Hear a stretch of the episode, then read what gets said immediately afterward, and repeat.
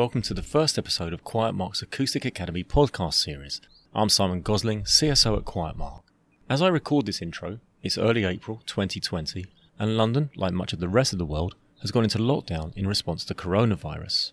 Everyone's practicing social distancing, self isolation, and doing their best to prevent its spread.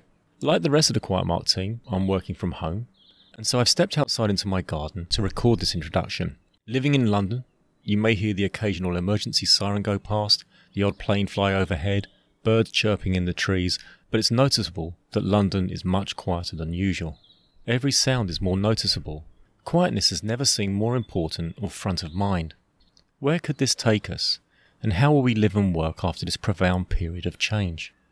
Through our first series, to explore this, we've gathered and interviewed some of the leading architects and sound experts in the world sharing exclusive, intimate insights into their projects. But before I introduce our first guests, I should start by saying a little bit about Quiet Mark, what we do, and why we're doing this podcast at this time.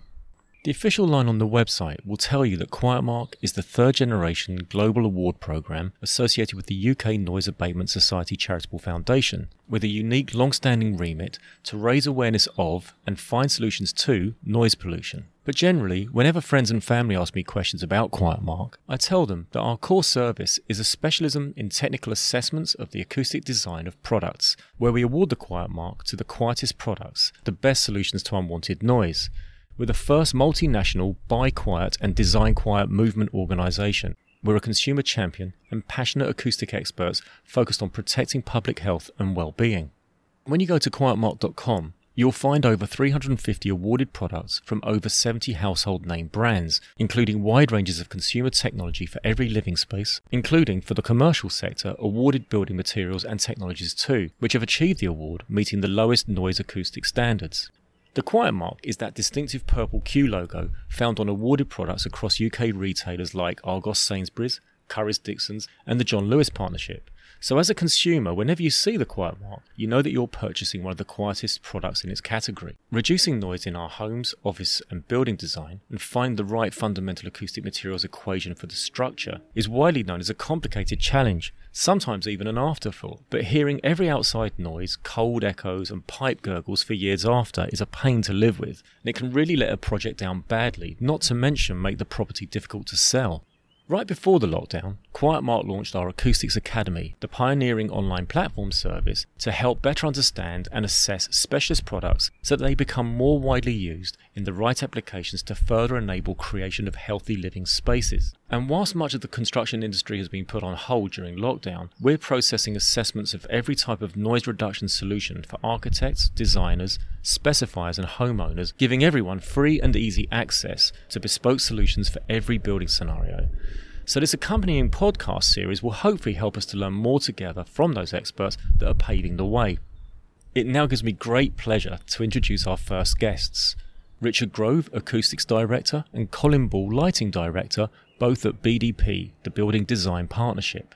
You may well ask why we've included a leading lighting designer in our journey into sound design, and that's a good question. But it's through getting to know this dynamic duo that we've discovered an exceptional example of galvanizing design specialisms in collaboration for common good, and their rare work practice we thought would be truly inspirational to share with the industry. And who'd have thought just a few weeks ago, back in February, at Future Build in the ExCeL Centre, London, that that very conference centre would now be a field hospital, and that Richard himself would have to battle with coronavirus symptoms?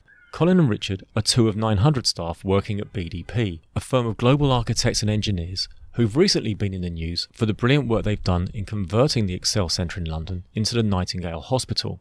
Richard unfortunately became ill, but thankfully he's now in recovery. I originally recorded a conversation with Colin Richard back in February after our Acoustics Academy launch event, but soon after, coronavirus of course changed life as we know it, and lockdown meant that we started working from home. So, yesterday I got back in touch with Colin and Richard, and we recorded an extra section talking through insights into the building of the Nightingale Hospital and Richard's unfortunate experience. So, with no further ado, following a brief introduction to Colin and Richard, you'll hear the conversation we had yesterday and then the conversation that we enjoyed in February. So, let's start with Colin. Colin is a leading designer of international excellence and repute. He leads the award winning lighting studio at BDP, Educated in architecture, Colin has subsequently worked as a lighting director for 21 years, with 10 years' experience at Speirs and Major and 6 years at Isometrix Lighting and Design prior to joining BDP in 2011. At these studios, Colin has contributed to internationally award winning projects including the Museum of Islamic Art Galleries Doha, Sakirin Mosque in Istanbul, the Roca Gallery London, St Paul's Cathedral interior lighting, and the Hive UK Pavilion. His current work includes the Palace of Westminster, UCL, and the University of Cambridge. Colin's also develops a series of lectures that look at how light in faith is represented from historical, religious, and psychological perspectives in architecture and contemporary art, which is delivered across the UK, Europe, and North and South America. An organiser of a London Light and Film Festival, Colin also speaks about parallels of lighting in film, theatre, and architecture, he has authored a number of articles for national and international professional lighting magazines and is a regular speaker at lighting events and conferences around the world. Richard Grove is an acoustics director and he leads the acoustics team at BDP's Environmental Design Studio in London. And he's recently led the development of and launched the Acoustics Technician Apprenticeship. He's worked in the field of acoustics since 2005, analysing and advising on acoustics and vibration designs in multidisciplinary projects for a wide variety of sectors. Richard's interest in the effects of sound on people and their environments began at an early age through a love of music, mathematics, and buildings. And fusing these interests together has allowed Richard to balance the artistic and mathematical aspects of sound with the aim of improving the daily lives of people through the acoustic environment. In doing so, Richard has embarked upon a research path with a view to understanding the physiological and psychological responses of human beings to infrasound, alongside existing research into the effect on people when considering the interplay of sound and light. And so now, here they both are on that hangout call we did yesterday.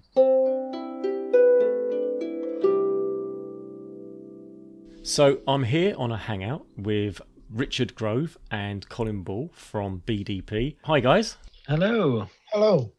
How are you both? Um, we're adjusting to this very uh, strange new experience uh, that we know everyone uh, is in.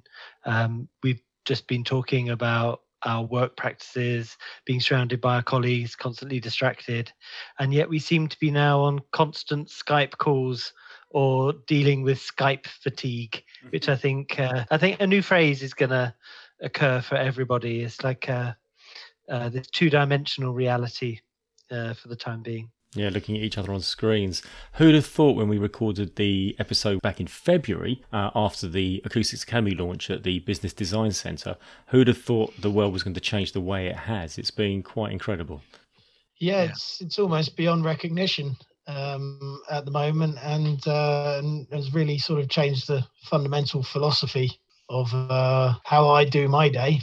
I think this could change how we actually choose to go back to work how we'll experience offices and workplace, I can absolutely see that there'll be a significant percentage of people going, Do you know what? I'm quite living in this uh, virtual existence and the internet. I don't need to come back to three dimensions. Thank you.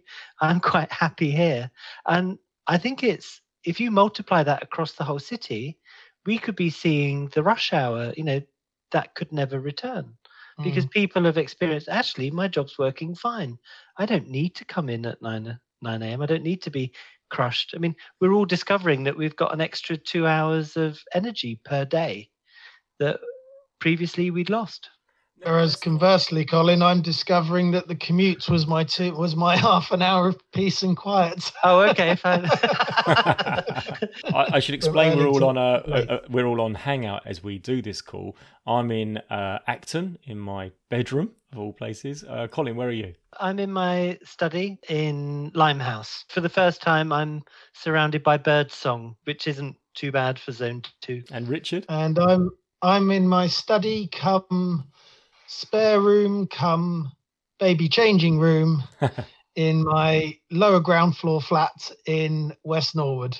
And Richard, you've had to be spending quite a bit of time in that space because, as I understand it, you contracted coronavirus. Is that right? Well, I certainly displayed the symptoms, Simon, although uh, one cannot know unless they're tested. But yeah, I certainly displayed the symptoms. Unfortunately for me, they were relatively mild there are many people who are going through a lot, lot worse, and my heart really goes out to them.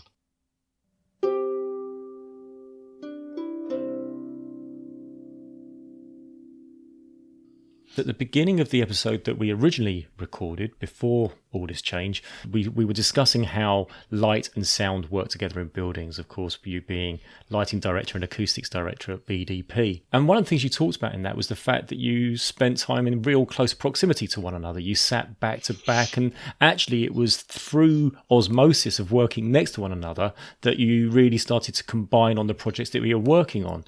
Is remote working mm. helping or hindering that? Well, it's in a constant, let's say, quick succession of Skype meetings at the moment. I'd say the first week we all arrived in this new reality, you could see there was almost like an ultra normalization that was happening for those that were running the meetings. It was very strong, almost like a survival instinct that kicked in for all of us that this changes nothing we're going to rely on the technology, but we will speak to each other, we will engage with each other.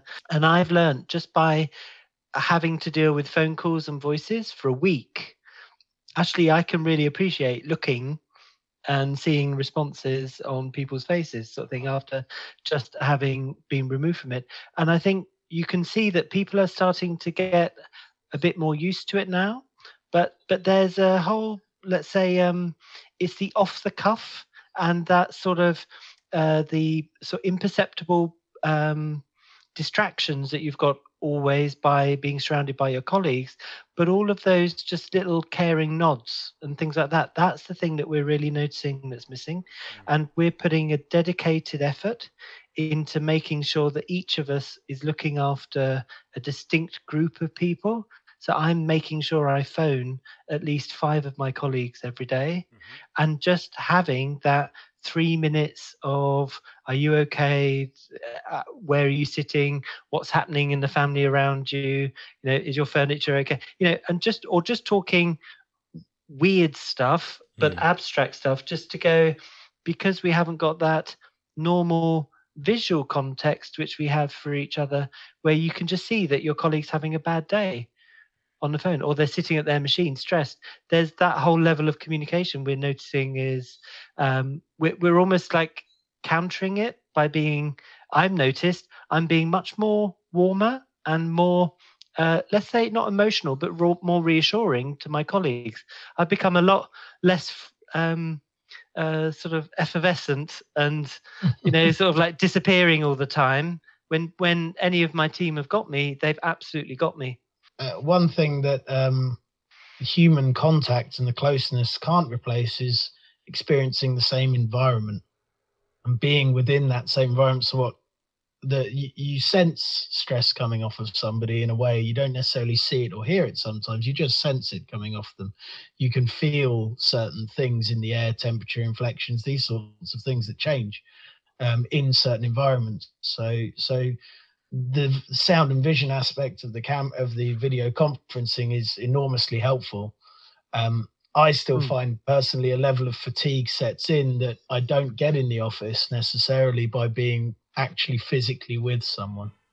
Interestingly, though, I think with what Colin was saying about paving the way into the meeting with more of the hellos, the how do you do's, the where are yous, or what have you been doing, and have yeah. you watched have you watched anything good on Netflix lately? Perhaps, yeah, just a yeah. sort Tiger of King.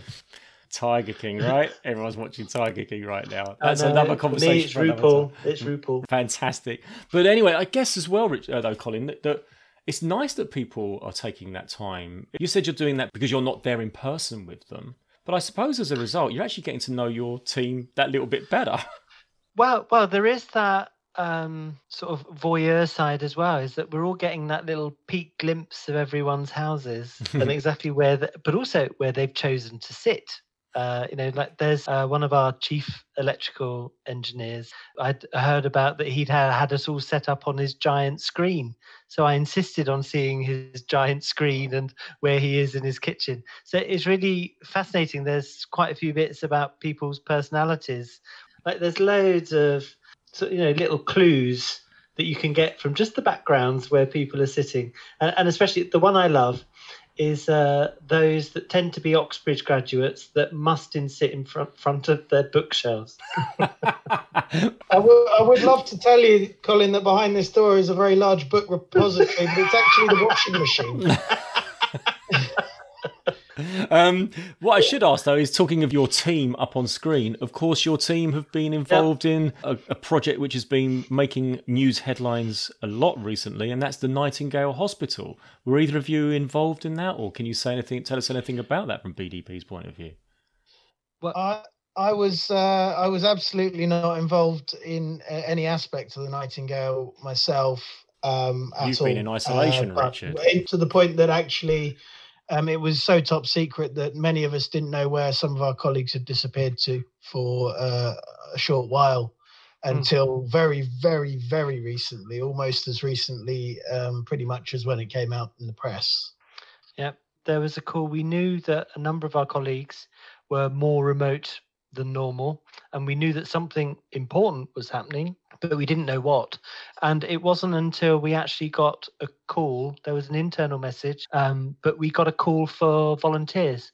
So um, all of us, if we said, you know, we put ourselves forward, if we had availability or were local or we had skills that could, could, you know, sort of contribute. And the team just became so inundated because uh, they had been working themselves, you know, 18 hour days or more. Um, I think they were sleeping on site. So the actual sort of inrush of volunteers, etc., was quite, I think, overwhelming for them.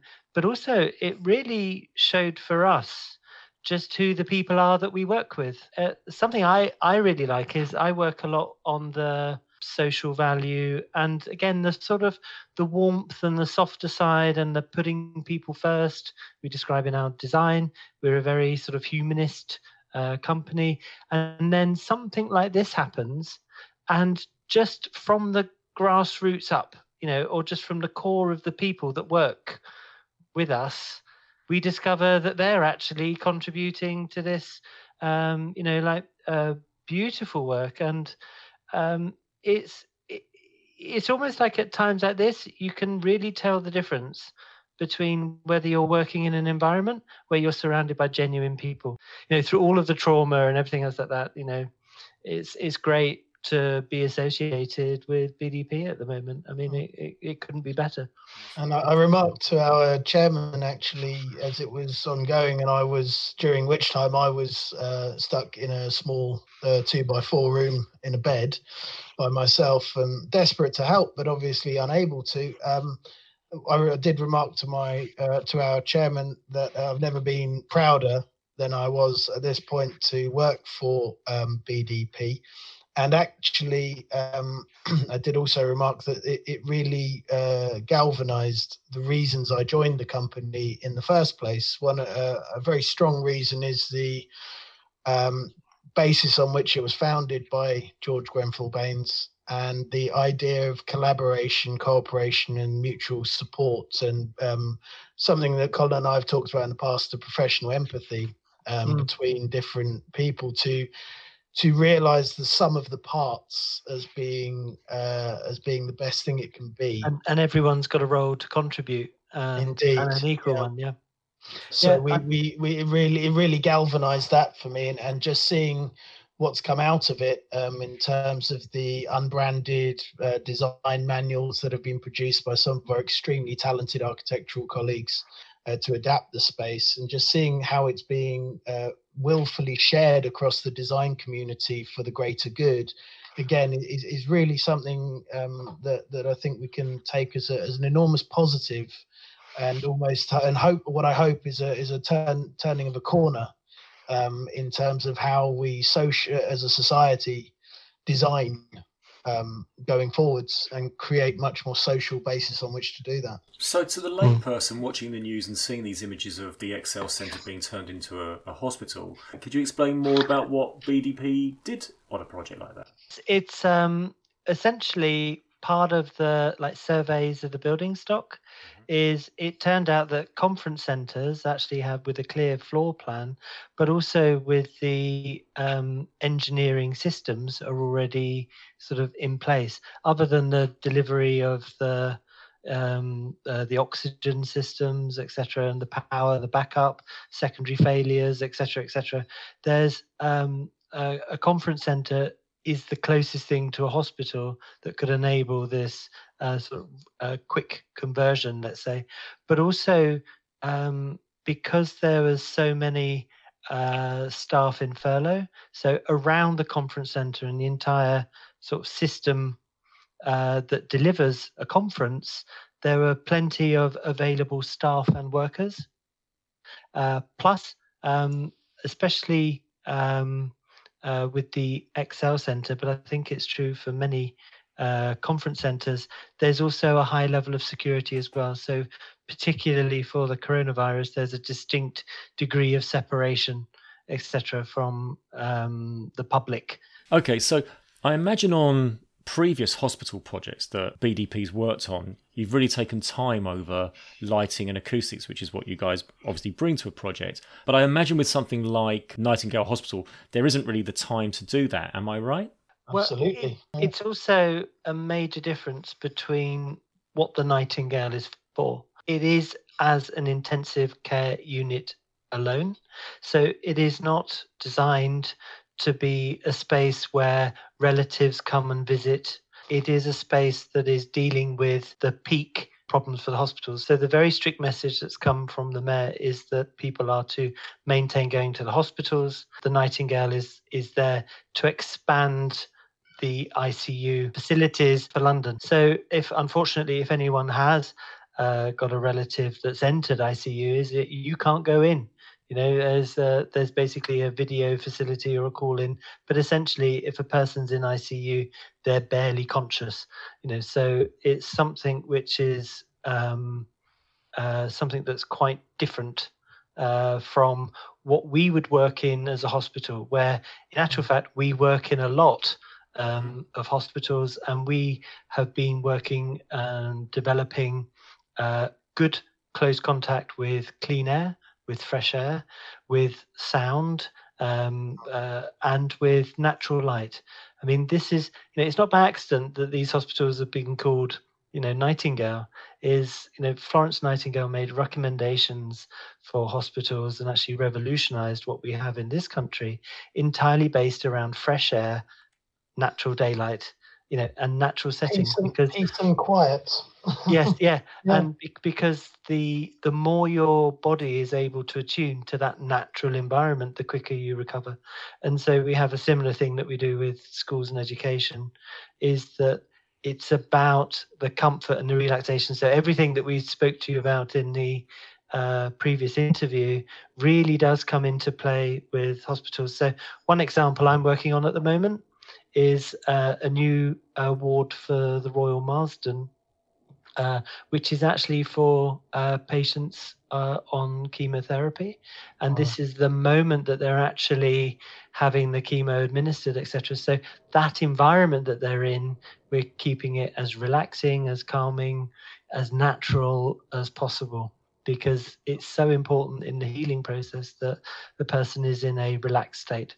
Oh, and interestingly, just picking up on that, the um, method for chemo um, chemotherapy treatment and something I learned uh, in in the process of doing this and a previous uh, cancer treatment center as well is that the social that the option for the for the social support network between patients receiving chemotherapy is very much something that needs to be uh, controlled carefully in terms of uh, acoustically so that those next to one another can have a conversation and provide mutual support where the traditional perception of say good acoustics in a hospital and has been um, talked about a lot in ted talks and the media all of which is perfectly valid um, but actually is is interestingly countered in, in cancer treatment is is this concept of being left alone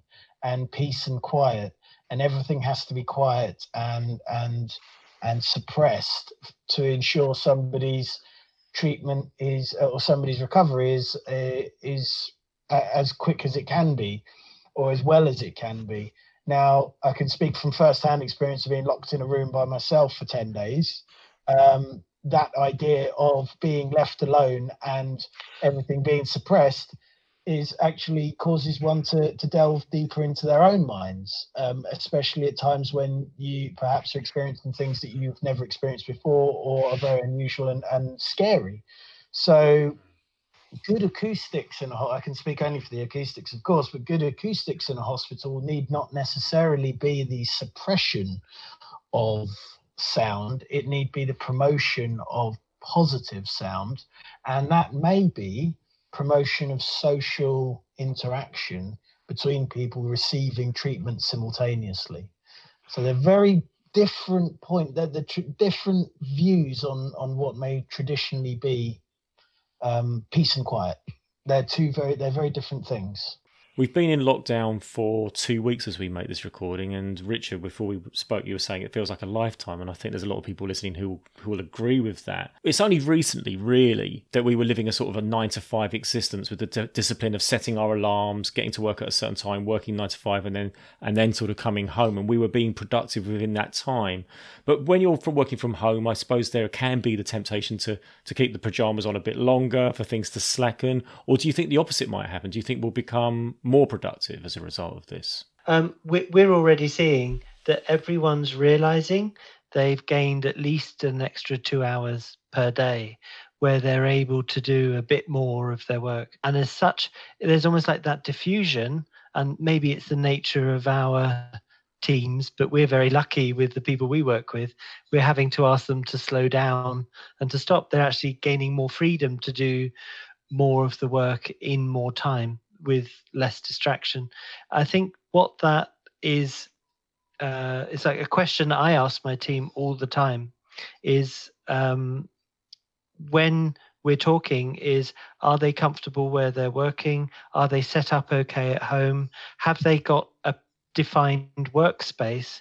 And then do they go through a certain ritual in order to arrive at work so they've opened themselves up to the engagement. They're now in the professional realm, etc. And that ritual, exactly as you say, is about not being in your pajamas, about being ready for work. I mean, yes, all of us have got pretty bad hair at the moment, but but but in actual fact, that's becoming almost like a shared communal, you know, sort of like commentary. Yeah, yeah. yeah, yeah. But but then it's really important to have that ritual of opening up work and arriving at work at 9 a.m. You know, so you're there now engaged because it's even more important to switch the work down and off. What thoughts have you, Richard, on that? You used to work in Belgium from home, right? Yeah, for a little while. And uh, one thing that was of extreme importance for me at the time was to have that discipline of eight hours, eight hours, eight hours to make sure that I was finishing and closing my laptop at a certain time in order to do other things, prevent the convolution of work and home life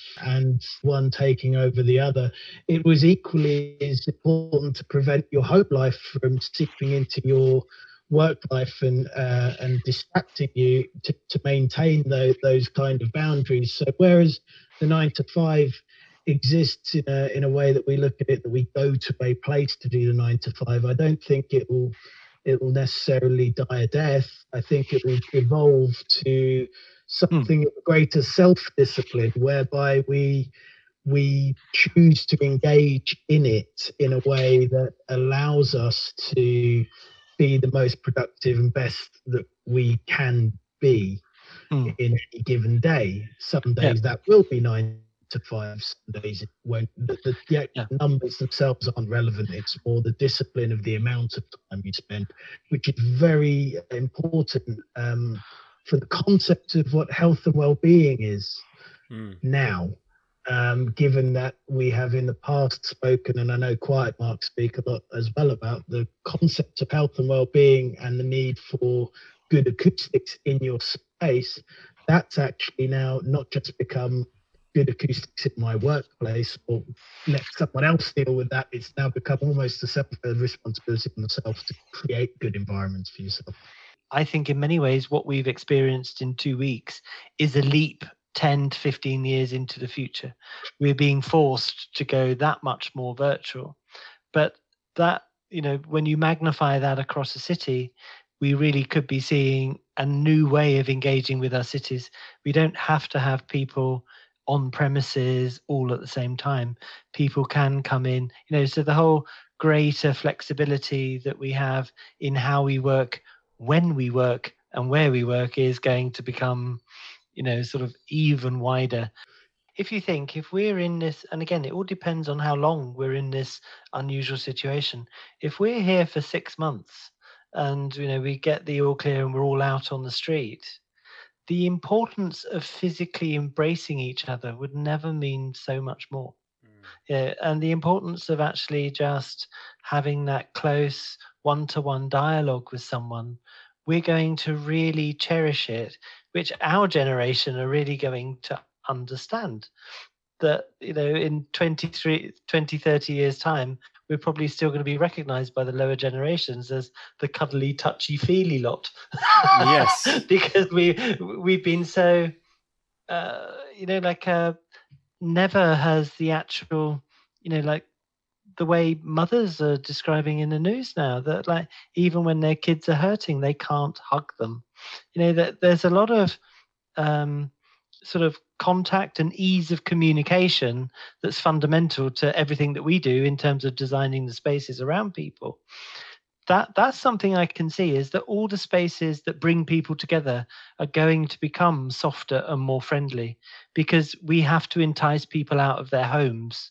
So the home is going to become much more, even, you know, we're, we're seeing it now in the WeWork spaces and all the trendy Shoreditch offices, whatever, you know, they look like strange studios, but these are the experience places that you have to offer someone now. If you give them a cold, sterile environment, they'll go, no, I'll work better at home. Thank you very much. And there won't be anything that we as corporations or society or whatever can expect from people because we'll have demonstrated and proven that this works better.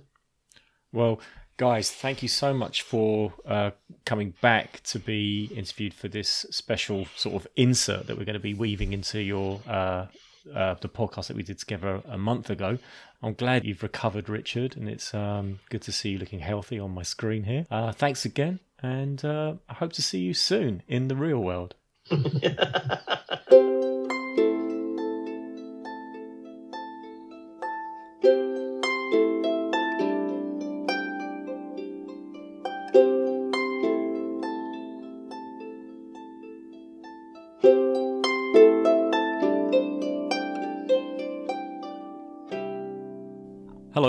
welcome to the Quiet Mark podcast. My guests today, well, we're doing two for the price of one today. We're joined by Richard Grove and Colin Ball from BDP. Welcome to the podcast, Colin and Richard. Hello. Hello, thank you, Simon. Thank you so much for joining us today. Uh, on the day of recording, 13th of February, we've just finished doing the Acoustics Academy launch uh, event for Quiet Mark at the Business Design Centre in Islington. So, not only am I thanking you for being our podcast guest, but also thank you for doing the presentations that you did today, where light and sound came together. So, who's going to start first? How do light and sound marry up in your worlds in what you do at BDP? Well, first of all, I think is I first met Richard because we used to sit right next to each other, and it's it was just through that process or via osmosis of constantly hearing what they were talking about. For the first time in my professional career, I started to understand why restaurants were working or not working according to sound design. So I started to assume I knew what was going on. But then two years ago, we had a conversation where I talked to him about what we do with melatonin balance in the brain, how light stimulates the brain, changes it 24 hours a day. And Richard looked at me like I was mad. Well, yeah, I mean, we, uh, Colin and I, as Colin said, we sat next to one another for a while, and similarly, uh, by a similar process of osmosis, um, I was picking up little tidbits around uh, how light affects us, how it affects our mood, how it affects our tiredness, um, and our energy levels. But there has always been a synergy between light and sound. And uh, one thing that, as an acoustician over the course of my career, I haven't perhaps been as exposed to as I was after joining BDP is um, that clear synergy in building design and how the two really can come together to make a full multisensory experience. I've got a question that you made me think of in that introduction there, Colin. It was to do with the fact that you know what it's like, right? I'm a cyclist, and there are nights when I cycle home in the winter and it's might be eight o'clock in the evening coming mm. home from work and it's dark and it's wet and you feel like it's so late. But eight o'clock on a summer's day is like, let's go out for the evening. and you're yes. Are there sound equivalents to how we feel about that according to the change of light? That was exactly my question because exactly what you're talking about could actually be measured in people's bloodstreams according to the melatonin level. So it's it's, it's actually physically recordable by the uh, hormonal uh, balance of our uh, system. Whereas in sound, we haven't seen that. We, we haven't seen that um, as much necessarily. There uh, have been allusions to certain natural sounds giving us indicators of when it's day and night, but actually, our sound sense has um, developed and evolved to protect us and give us a uh, an ability to survive by scanning the environment. If we go back to a situation before artificial light. When the sun went down, we would no longer be able to see the threats or the predators, and we would rely almost entirely on our sound sense, which is why recently so many research studies have focused on sleep and the impacts on sleep of people's soundscapes. It's like much of lighting has been hitting the news over the last few years because everyone knows that their phones are keeping them awake at night. But that was almost a continuation of the same studies that started with sick building syndrome way back in the 80s, which was why were people falling asleep at their desks in the afternoon, no matter how much coffee they had? And it was because of the large banks of dark ceilings above their head. So we've learnt over the last 20 years, and this is working with NASA scientists trying to help astronauts sleep on the space, station, that there is this direct relationship between alertness and a very specific colour of blue or pale blue that's akin to the uh, the blue that we recognize of the sky. And this has actually been recognized as a direct signal path between the uh, hormonal system of the brain and the eyes that actually doesn't affect our visual system at all. With regard to that phone news, I mean, I think people will tell you different stories, but the one I know is try not to look at your phone an hour before you go to sleep because Absolutely, of the yeah. brilliance of the light in your eyes. Yep. What about headphones before you go to sleep? Well, you are stimulating your brain through your auditory cortex when you're listening to sounds. And as I was describing to someone earlier, when I um, really want to concentrate, I might listen to heavy metal music because the music itself gives that um, shot of adrenaline, sends me back to a memory place in in my mind where I would I would listen to that music when I was studying Yeah. for my for my degree or for my uh, for college. But when I want to relax, I might listen to a lot slower music. So, in actual fact, sound is tapping into some slightly different areas of the brain in terms of memory and in terms of association. But when we take those earphones out, one thing um, we don't have over our ears, which we have over our eyes, and which Colin and I have said numerous times, are ear lids. There's no such thing as an ear lid. No. So we can't close our ears willfully. Yeah, and, and strangely enough, I always sleep with music on at night to the point that when I was a teenager, I couldn't sleep for years. And I learnt this technique by playing familiar music, but of a sufficient volume. It enabled me to get out of my head enough to fall asleep. But it's given me this sort of uh, strange side effect now that when I buy a new album and I try and devotedly listen to it, I'm usually asleep by the second second track. So it's like I've sort of pre-programmed myself to tune to the listening system. I pass out. But I take it you're not listening to Iron Maiden and ACDC like our friend Richard. Gary Numan still features there. I'm pleased to hear it. And as someone wearing a fine jacquard print black jacket, I'm glad Gary Numan is there. Cars was my second single. That's another story for another time. Ah. But it's still, you know, you were talking about music from your youth. But I was just, when you answered your question, Richard, I thought, no wonder I still work so well to the Smiths. It, it does seem to be familiarity, how I'm able to relax. It, it could be that because I work with my visual system all the time, I have to completely sidestep or find a different part of my brain now in order to fall asleep. But it's, it, it's got to a point now, actually, that if I'm going to remember anything, I have to see it written down. It has to be recorded through my visual process. I have to see it. The ability for me to actually accept instructions and to agree to things on the phone call, but actually forget them by the time the phone is down, is like I really have lost a connection to my own audio system. The apprenticeship side of things, Richard, actually, there's some link, isn't there, to the Noise Abatement Society uh-huh. review? Would you like to tell our listeners what the link is there? Because obviously, Quiet Mark is associated with the Noise Abatement Society, and you've won a prize from the Noise Abatement Society. So we were fortunate enough to be nominated, and we won the Armstrong Next Generation Award as part of the recent John Connell Awards. Awarded by the Noi- Noise Abatement Society. Um, the apprenticeship that we we are or we have developed and we have launched now is seeking to bring new people into the industry. Acoustics has very much been hidden in amongst various other engineering and design industries. In a way, sound itself is a hidden sense that often isn't necessarily focused on as much as uh, we perhaps would like in the acoustics industry. So the aim of this is entirely to bring more people into the industry, give more awareness of acoustics to everyone. It'll be a level four apprenticeship. It'll last for two years, and uh, by the end, we're looking, uh, we're hoping to give apprentices the tools to continue a career in acoustics. If I wanted to get a building made or lit, I could come to Colin with my Google images and say, I love this lighting, look at that, I want this and I love that, and so on. And you, you, you're spoiled for choice with your reference material.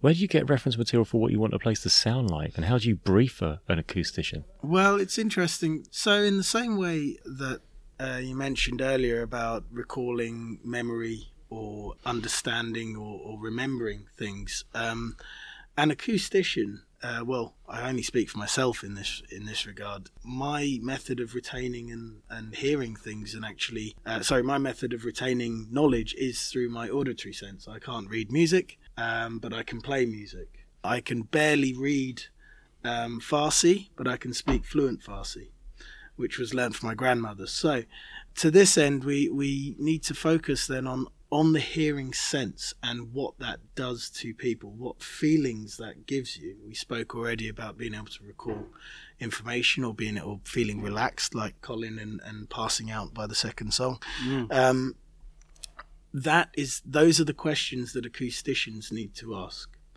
our clients and our users. What do you want it to feel like? Not necessarily what do you want it to sound like, mm. because we are the translators for that.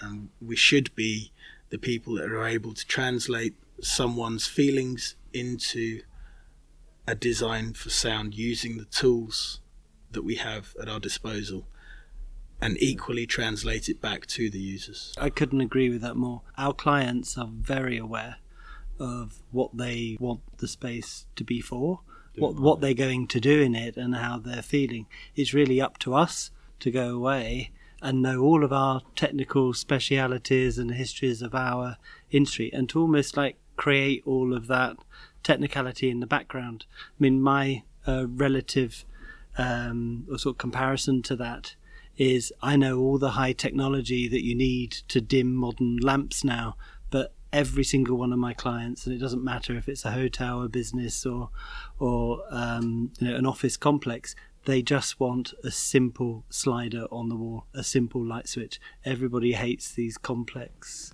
high tech systems, but that's our job to bring simplicity to our clients. I, I like that. Um, my wife works in fashion and uh, uh, has done for years. And you might have a client who comes along and says, I want this dress, and they'll describe the dress.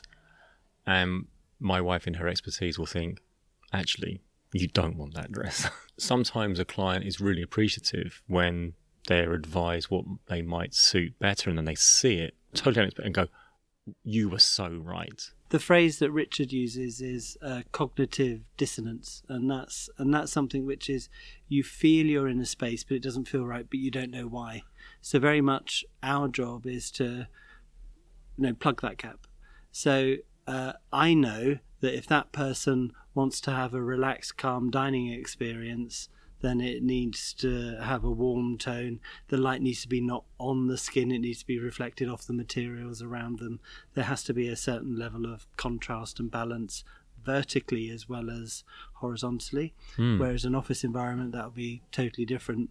And I think that there's a whole um, like kit of parts that come into play around that person that we don't necessarily have to communicate with them. As soon as you start talking too much about your own job, you lose your client. You can actually watch their their eyes glaze over in front of you. It's almost like uh, actually that's something it took me many years to learn. it takes all professionals many yeah, years yeah, to learn. Yeah, yeah, it's, it's to not show off your knowledge. yes. Is just make the people around you comfortable, and in you're reassuring them, and then if they do ask the questions, then yes, you can show off and let them know how clever you are, but but otherwise, it's it's always best just to not reveal how you've done things. taking Colin's um, example of a calm dining experience, that dining experience would be completely blown out of the water if the space were a cacophony of echoes and noise and sounds, as we as we often hear complaints about in restaurants.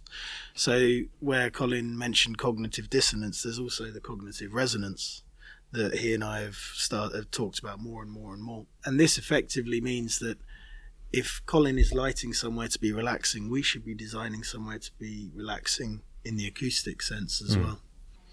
Now, I, I think I've mentioned the Beatles on a few of my uh, podcasts.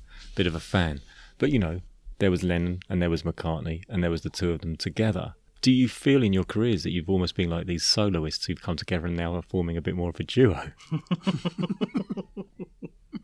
Um, should I go for I yeah. And which I one's Lennon? guess Which I- Lennon and which one's McCartney? Um, well, yeah, Ri- He's Ringo. which one's yeah, which one's Ringo? Um, no, the uh, I, I guess so. I guess it's just the natural. But they write differently together, right? They do write. That's the that's the real essence of my question.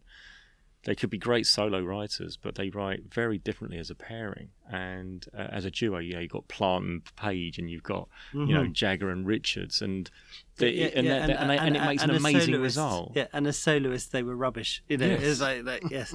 um, I think actually one example that we showed today was uh, Roehampton University Library, and this was a really interesting um, singular vision that the architects came to us with, which was they wanted this beautiful concrete to be uninterrupted and to be this like sheet. So I immediately spoke to them about how light reflects off concrete from certain angles, makes it look very reflective and watery.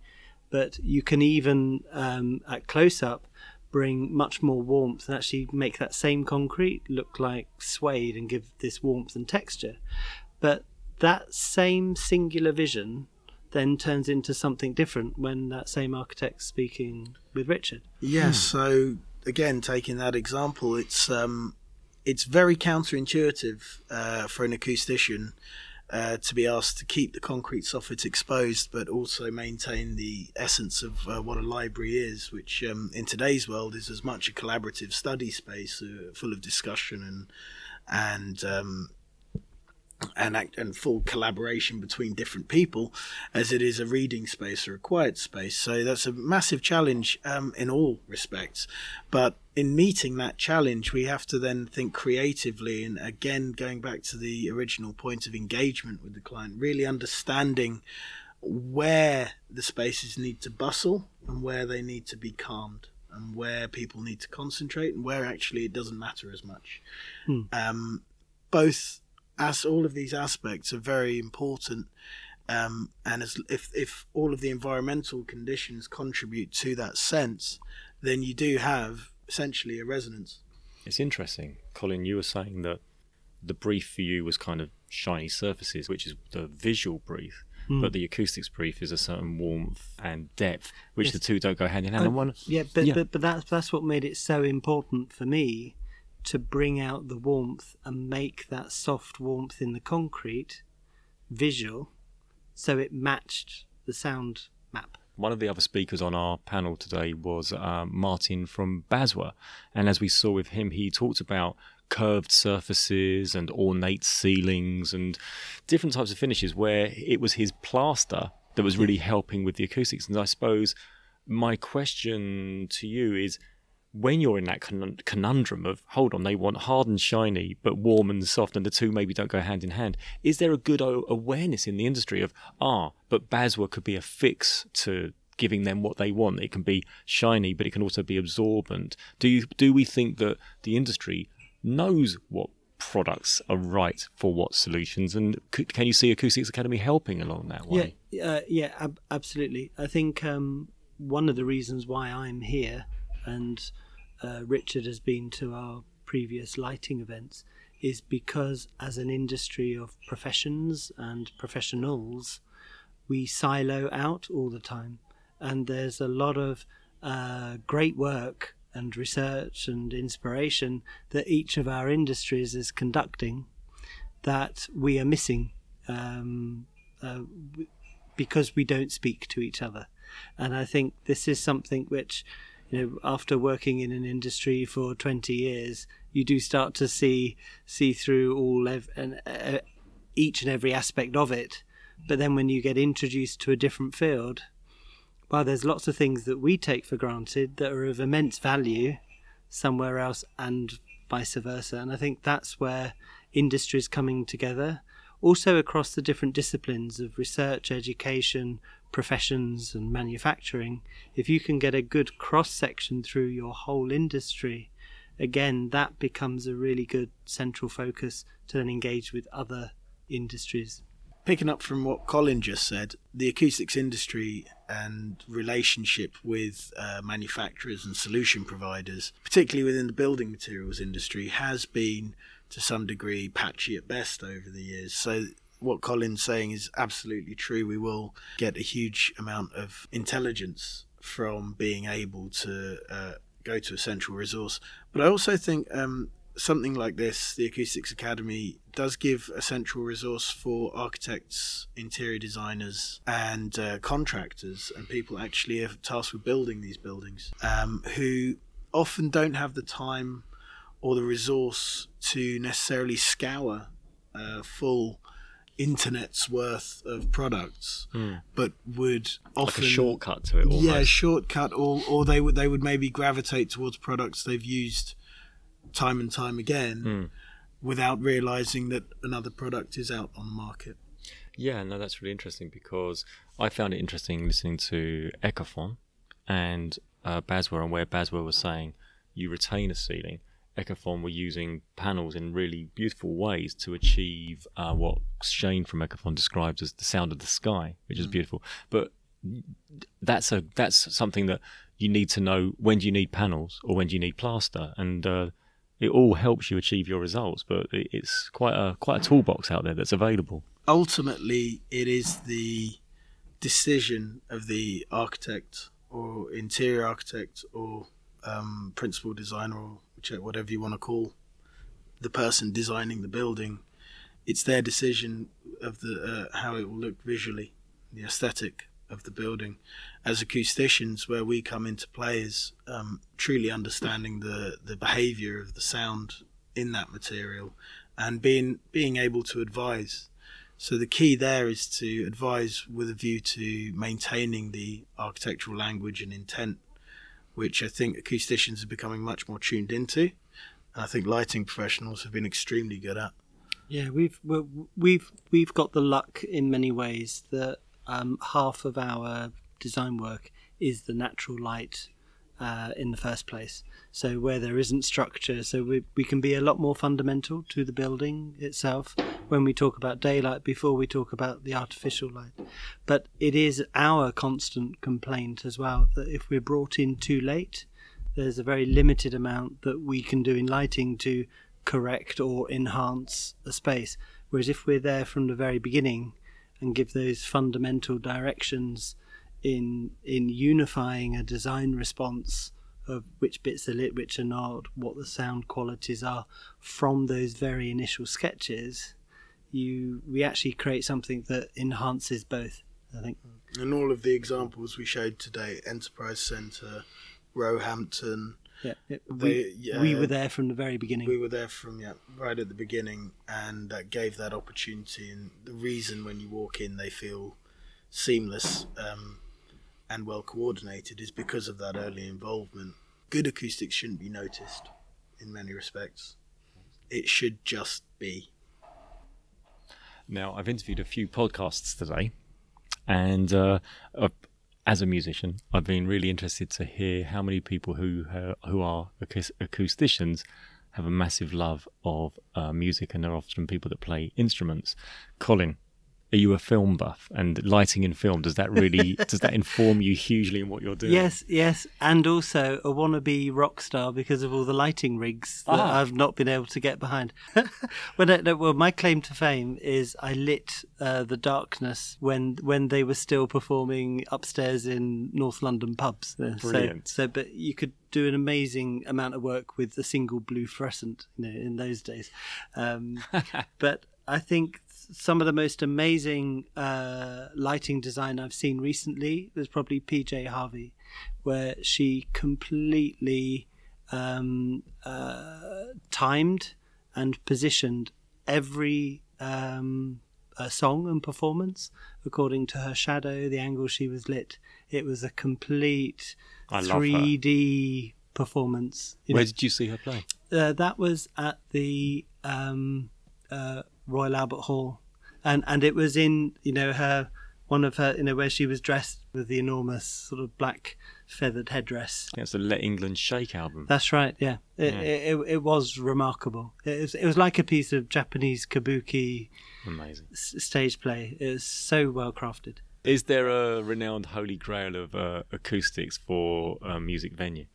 Well, it's I- I it's there a few so down ago. to personal preference, but the at the, the current renowned holy grail in the media is the vineyard style concert hall, which um, is something the Elbphilharmonie have looked at doing over in Hamburg, where you get to see the performers in the round. Um, but it's so much down to personal preference in that respect. There's no one type of concert hall that is the silver bullet. If you're going to take any shape, the shoebox shape has been proven time and again as being the shape of choice for accommodating most types of music. Personally, m- my favourite concert hall in London, I wouldn't call it a concert hall anyway, is the Brixton Academy. Great gig. And that is partially because of the sound, partially because of what I can see, because of the sloped floor, mm-hmm. but also because of the memories I've built there over the years. Similarly, the Roundhouse, technically speaking, shouldn't be a good concert venue. It's perfectly round. Colin and I saw Swans there. One of my gig, best gigs of all time. Watching Colin dancing to Swans was also very enjoyable That's it. Got the pictures? but this is this is the point is it's not there acoustically there are there is perfection but acoustics goes way beyond the sound sometimes So when I say Brixton Academy, you say mogwai oh. Colin. Nick Cave. oh, I've been a massive Nick Cave fan since 1987, and I've been very lucky to actually have him just get cooler and cooler and more accepted. you know, exceptional. and, and I just, yeah. I love it- his soundtrack work with Warren as well, which is Yes, just exceptional yeah. too. Although it does shock me now that I do say to people that I've seen him more than 30 times, and I think, oh, that can't be possible. No, yes, Colin, you are that old. For me, the Brixton Academy memory is Lenny Kravitz, funnily enough, on the uh, Are You Going to Go My Way sort of Yeah. uh, tour. No, not Are You Going to Go My Way. What was the one before that? Um, it Ain't Over Till It's Over and all that sort of stuff. Oh, I can't remember the name of the album the, the slow jams Yeah, but that was a great, and it was a brilliant gig, and like you say, the memories were there and uh, and everything else. It's a pleasure interviewing you both. We could talk a lot more. I think we could fill a few episodes. So I am going to ask you back if that's all right. more Not than happy absolutely yeah thank you very much for having us on Very your welcome. podcast Simon. Uh, you're very welcome. Thanks very much. Thank Colin. you. bye everyone